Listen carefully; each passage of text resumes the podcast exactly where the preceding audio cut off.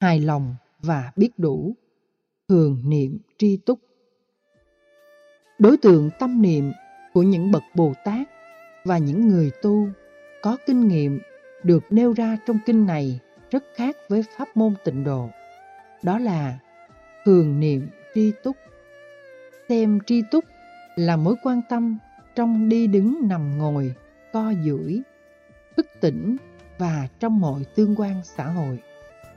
Ý niệm về sự biết đủ như một người bạn đồng hành, nhắc nhở nếu ta khởi những nhu cầu không chính đáng, những đòi hỏi không cần thiết, những bám phiếu mà việc thỏa mãn nó dẫn đến nhiều hậu quả.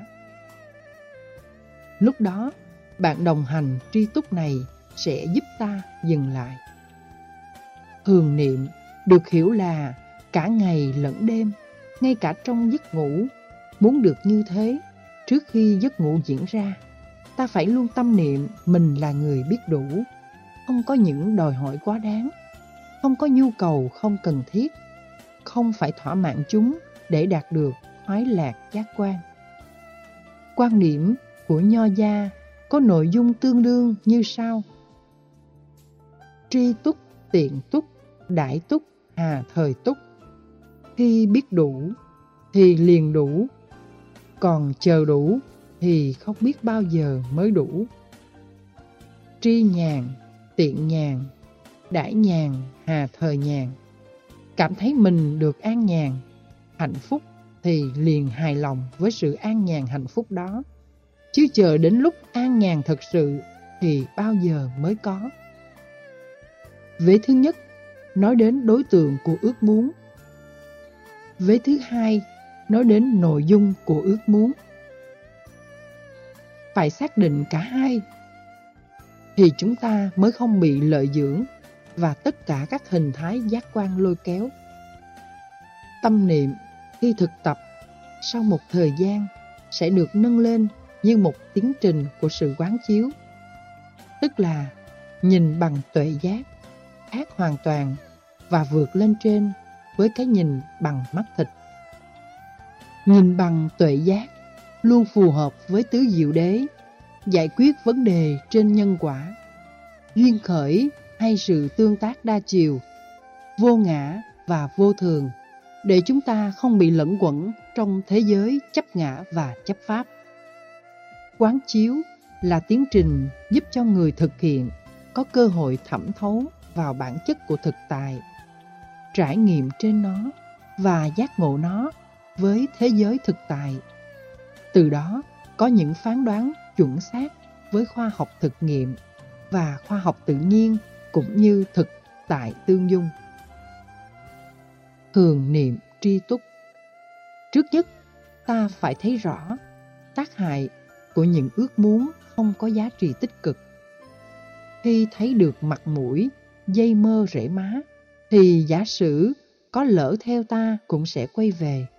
Còn không thấy được tác hại của nó, thì ta sẽ không bao giờ biết dừng lại. Bởi vì ý niệm về sự đủ là cán cân khó chuẩn xác. Đối với người nghèo, mức độ đủ của họ là chén cơm manh áo, quạt máy, tivi, chi phí cho con cháu ăn học. Đối với người trung lưu, mức độ đủ còn phải có xe hơi, những phương tiện thưởng thức, thời trang ở mức độ trung bình, vân vân. Còn đối với thượng lưu thì cái đủ của họ gấp hai ba chục lần người trung lưu. Cứ như thế, cấp bậc của cái gọi là đủ sẽ không bao giờ giống nhau. Do đó, ta phải thấy tác hại thì mới dừng được.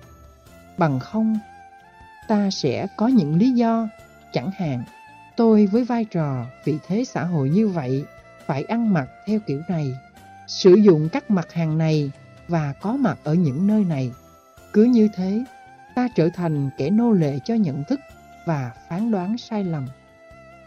Bên cạnh việc thỏa mãn, thường niệm tri túc còn có một nội dung giúp tâm ta bình yên. Dòng cảm xúc được lắng dịu. Hành động, lời nói, việc làm tốt cho mình và người đó là vui với đạo đức, vui với tâm linh.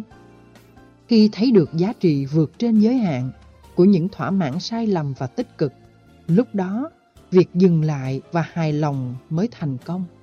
Nó thực chất là sự thay thế cái tiêu cực trong ước muốn không cần thiết bằng niềm vui nội tại sâu lắng hơn, có giá trị hơn và bền bỉ hơn.